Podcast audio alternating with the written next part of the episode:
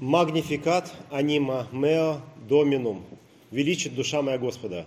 А, Мы встанем, чтобы услышать э, Евангелие сегодняшнего дня, записанное евангелистом Лукой в первой главе стихи чтения с 26 по 38. В шестой же месяц послан был ангел Гавриил от Бога в город Галилейский, называемый Назарет, к деве, обрученной мужу именем Иосифу, из дома Давидова, имя же деве Мария. Ангел, войдя к ней, сказал – Радуйся, благодатная, Господь с тобою. Благословенна ты между женами. Она же, увидев его, смутилась от слов его и размышляла, что бы это было за приветствие. И сказал ей ангел, не бойся, Мария, ибо ты обрела благодать у Бога. И вот, зачнешь в чреве и родишь сына, и наречешь ему имя Иисус. Он будет велик и наречется сыном Всевышнего, и даст ему Господь Бог престол Давида, отца его, и будет царствовать над домом Иакова вовеки, и царству его не будет конца. Мария же сказала ангелу, как будет это, когда я мужа не знаю? Ангел сказал ей в ответ, Дух Святой найдет на тебя, и сила Всевышнего осенит тебя, посему и рождаемое святое наречется Сыном Божьим. Вот Елисавета, родственница твоя, называемая неплодную, и она зачала сына в старости своей, и ей уже шестой месяц. Ибо у Бога не останется бессильным никакое слово – Тогда Мария сказала, «Се раба Господня, да будет мне по слову Твоему». И отошел от нее ангел. Аминь. Это Святое Евангелие. Присаживайтесь, пожалуйста.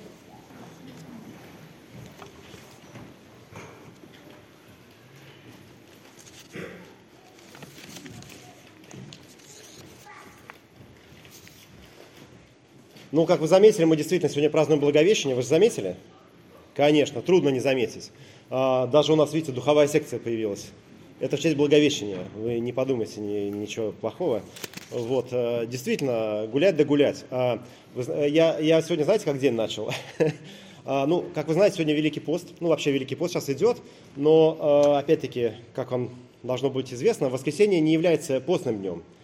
И э, вот, среди прочего, я стараюсь не есть сладкого, ну, я не ем сладкого во время поста, вот. Но сегодня я начал с пирога, а потом, а, а потом э, этого, пирожного э, продолжил.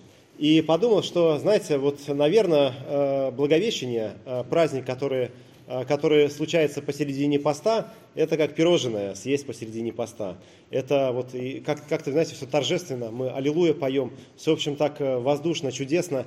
И, наверное, в этом тоже что-то есть, чтобы мы э, немножко вкусили, э, ну, ну, во-первых, не отчаивались, и немножко вкусили той радости, э, которая нас ожидает э, в Пасхе. Мы ведь готовимся, на самом деле, к, э, радостному э, событию. И иногда время поста очень хочется, ну, э, даже иногда искусственно, ну, как сказать, вот, э, э, превратить в какую-то такую скорбь. А, что а, мы вот такие все такие несчастные, мы там вот это не едим, вот тут мы что-то время чему-то посвящаем, и у нас плохо получается, и в общем все такое, все такое скорбное, в общем. А, но на самом деле это всего лишь нужно для того, чтобы достойно подойти к празднику, празднику Пасхи. И вот сегодня можно сказать, что это такой праздник, который действительно нас соединяет, соединяет в себе два праздника – Рождества и Пасхи. Потому что, вот, будучи частью э, вот этого большого пасхального Великого Поста, э, этот праздник связывает нас с теми событиями, которые начи- начинают жизнь Христа на земле. Э, можно сказать, событиями Боговоплощения, э, с рождественскими событиями. И э, приятно, знаете, праздновать Рождество, вот, когда снег уже практически растаял, и помнить о том, что действительно Рождество, в принципе, с нами с нами находится всегда. Но вот э, мне нравится само слово «благовещение», потому что вот в самом слове заключена как будто бы какая-то сила. Праздник Благовещения, как будто бы это самый, знаете, такой евангелизационный праздник. Потому что что такое, э, ну, в широком смысле, э, Благовещение или Благовестие? Это возвещение о том, что сделал Господь людям – и когда а, мы сегодня совершали крещение, мы читали эти слова из Евангелия от Матфея, когда Господь говорит, «Итак, идите, научите все народы, крестя их во имя Отца и Сына и Святого Духа, уча их соблюдать все, что я повелел вам, и сея с вами во все дни до скончания века». И эти слова, они э, называются в Писании, ну, точнее, не в Писании, а в традиции, великим поручением, что Господь оставляет нам поручение быть вот этими э, благовестниками, быть, можно сказать, отчасти э, вот этим ангелом, который приходит к Деве Марии, но для того, чтобы прийти к другим людям и возвестить о тех чудесах, которые совершает Господь. Но вся эта история, которую мы сегодня читаем, вообще история из первой главы э, кни... Э, Евангелия от Луки, это, можно сказать, что история двух женщин. И вот сегодняшнее богослужение, оно называется «Раба Господня», но в этой истории две рабы Господни. Одну мы прекрасно знаем, ее зовут Мария, а вторая, про нее, про нее мы тоже сказали пару слов, но, может быть, она осталась незаметной а, вот в этом большом событии. И имя второй рабы Господней, угадайте как? Правильно, Елизавета, конечно. А, потому что и она тоже находится в ожидании чуда рождения.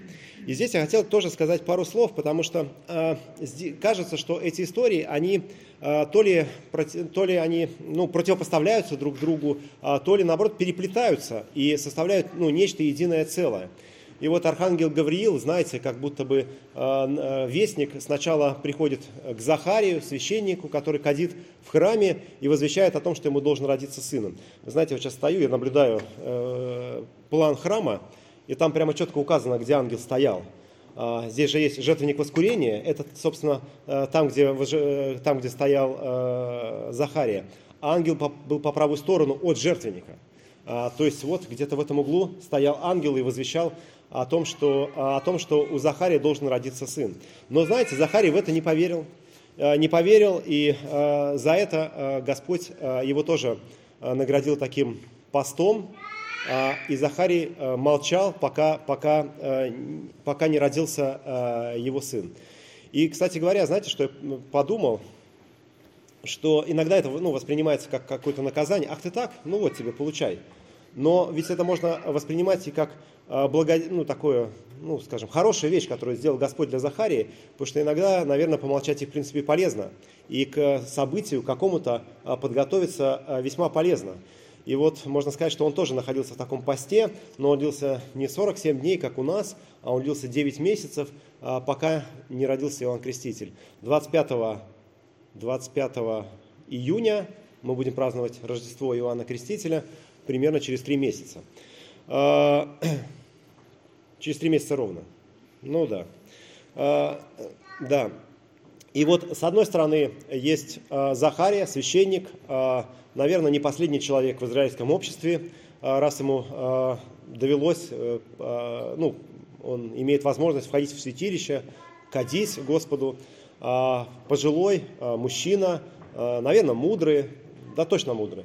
Вот, с одной стороны, ну точно благочестивый, про него так написано в Писании, а с другой стороны, девушка простая, Мария, молодая. И вот как бы вот их судьбы, они переплетаются в этой истории. Когда Архангел говорил, сначала приходит к одному, а потом ко второй. И вот э, Мария нам показывает э, ровно обратно, показывает пример веры и доверия. И начинается то, что начинается. Две женщины, они находятся в ожидании э, рождения ребенка. Вообще, как мне кажется, и если есть родители среди присутствующих, рождение ребенка – это вообще чудо само по себе. И, конечно, можно изучать э, процессы, которые происходят э, в организме женщины э, после зачатия, но все равно это не умаляет то, что действительно в материнской утробе происходит настоящее чудо, которое совершает сам Господь. И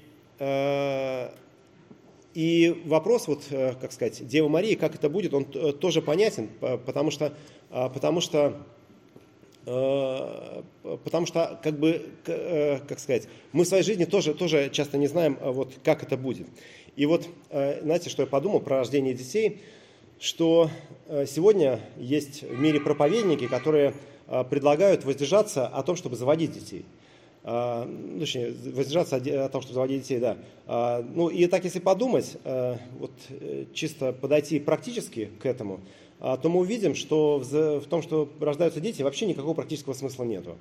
Они становятся такой уязвимостью в жизни, очень много переживаний, очень много трудов нужно вложить в том, чтобы ребенка вырастить, воспитать. Ты постоянно о нем думаешь, постоянно переживаешь, что там с ним случится. Вот. И а, но с другой стороны, ведь э, ваших родителей, ну и некоторых из нас, это не останавливает перед тем, чтобы детей завести. И как бы размышляя об этом, я вдруг понял, что нами движет всего лишь одна вещь, а нам, нами движет, ну, конечно, можно сказать, что какой-то животный инстинкт, но я бы сказал больше. Нами движет та самая первая заповедь, которую Господь дает в Эдемском саду, а, чтобы мы плодились и размножались. И вот радость от вот этой фразы, которую приносит Гавриил Захарии, а потом Деве Марии, что у вас будет ребенок – это, знаете, мы, мы тоже испытываемся этой радостью, а, когда слышим эту фразу, что у нас будет ребенок, что э, вот, э, мы как бы продолжимся, продолжимся в этом мире. И опять-таки, эта радость, она э, вот, а, в практическом смысле ну, непонятно даже почему.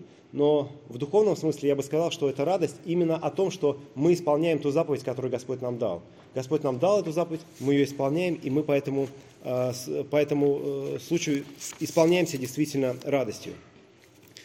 А, и в сегодняшнем Евангелии, как мы читаем, Мария, она действительно с радостью воспринимает эту новость.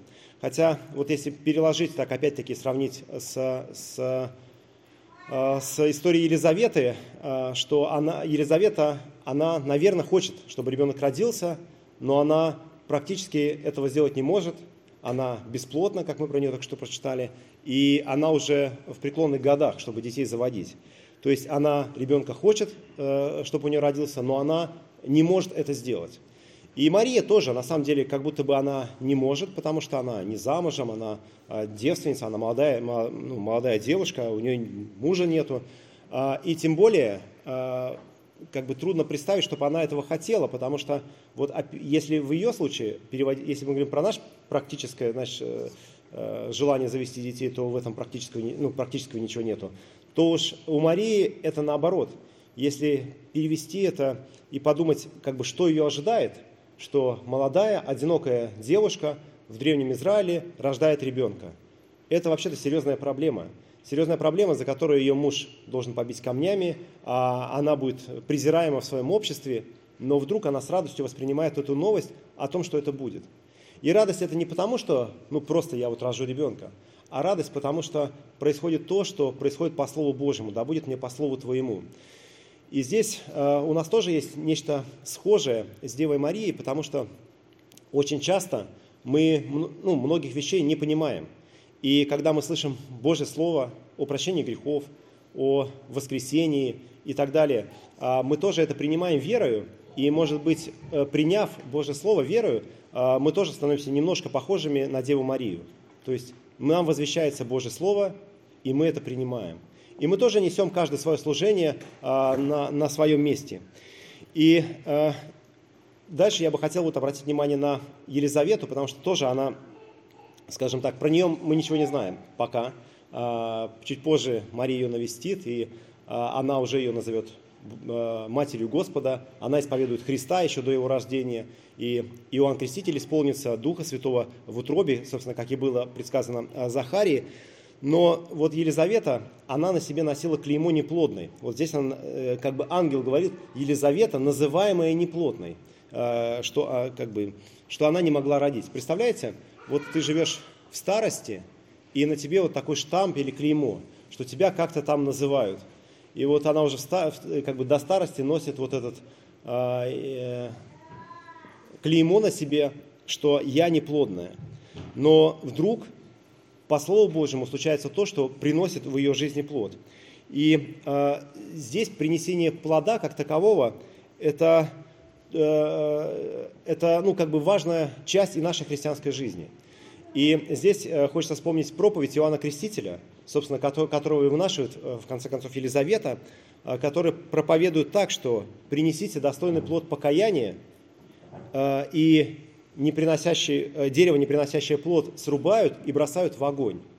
И здесь как бы Иоанн тоже говорит о том, что каждый из нас должен иметь этот плод – и вот я не знаю, носим ли мы на себе такой ярлык бесплодный, потому что можно ведь жизнь проживать, э, одежду снашивать, продукты съедать, а, и в этой жизни никакого плода не принести. И опять-таки, сейчас недавно на курсе мы размышляли о, Христе, насколько, сегодня странно, что люди ставят под сомнение историчность Христа. У нас вся цивилизация, она перевернулась со Христом. И вот как бы сомневаться в том, что Христос был, это, мне кажется, ну, настолько тупо, что ну, даже ну, трудно себе представить.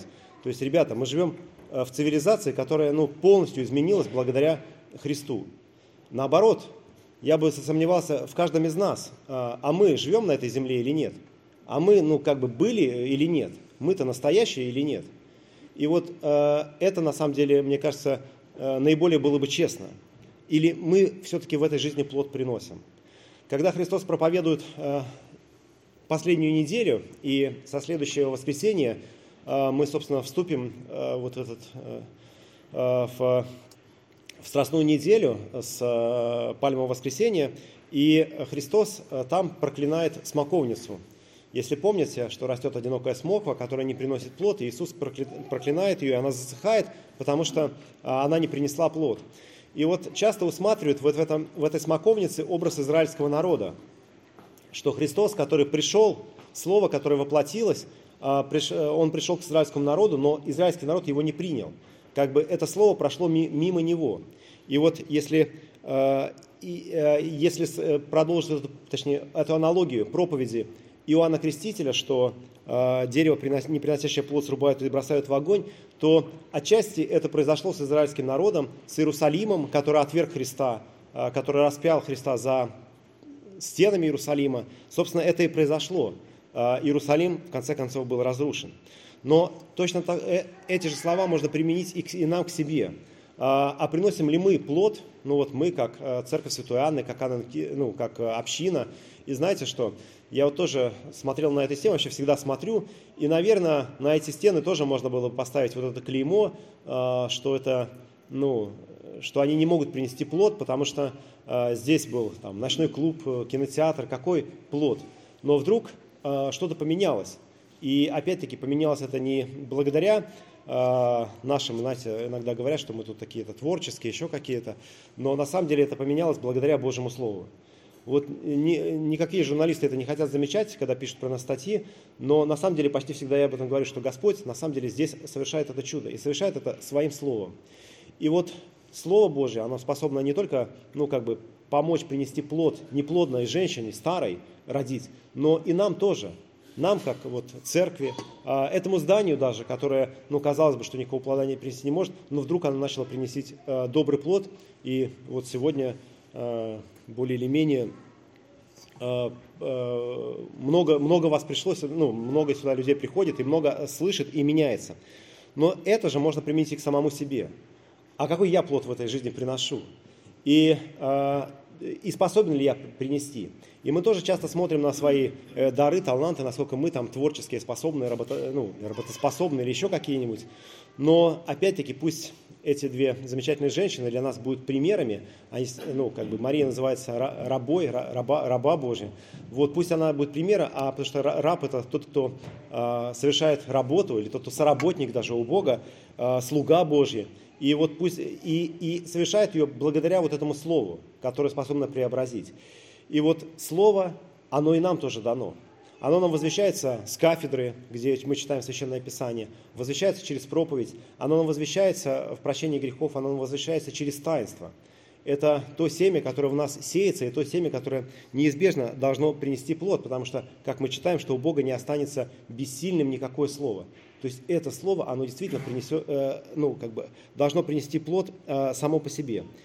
И таким образом, конечно же, сегодняшнее Евангелие о слове, о том, какой, какие чудеса оно совершает, и как слово э, преображает жизни людей, вот этих женщин, про которых мы прочитали, и наши жизни, и потом переворачивает ну, всю цивилизацию – и можно сказать, что сегодняшнее Евангелие, конечно, оно не про Марию и не про Елизавету, оно про Христа, про вот это самое слово.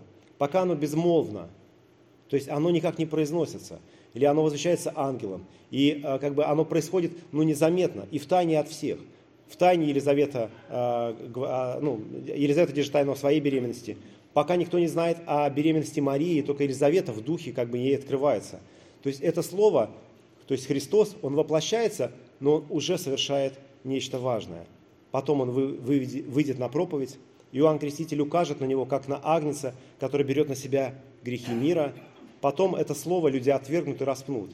но оно все равно продолжит жить через воскресение Иисуса Христа, через возвещение нам о том, что наши грехи прощены. И это слово действенно до сих пор, как Христос нами сказал, «Я с вами во все дни, и сегодня тоже, до скончания века». Помолимся. Отец Небесный, дорогой Господь, мы благодарим Тебя за то, что Ты послал в этот мир Иисуса Христа, нашего Спасителя, Искупителя. Благодарим за то, что Слово Его, оно действительно преобразило наш мир, и мы видим плоды этого. Мы благодарим, Господи, за то, что Церковь Твоя имеет это Слово, имеет возможность его исповедовать и проповедовать. Я Тебя благодарю за нашу общину, за Анненкирхи, за то, что мы видим то, как Слово Твое преображает и эти стены, и нашу общину, созидая ее. Мы просим, Господи, помоги нам действительно искать Твоего Слова, им наполняться, стараться так, чтобы это Слово было для нас э, э, законом и как э, воля Твоя, которую мы должны искать и, э, и исполнять. Благослови, Господа, Господи, также каждый, каждого из нас, чтобы действительно Твое Слово, оно принесли, принесло в нас добрый плод, чтобы, э, чтобы наша жизнь, она действительно была чем-то, что внесла добрый плод для жизни многих. Благослови всех нас, Господи, на этом пути. Прости нам и помоги нам видеть перед собой подвиг Христа как того, кто прошел этот путь до нас и для нас. Об этом мы молимся во имя Отца, Сына и Святого Духа. Аминь.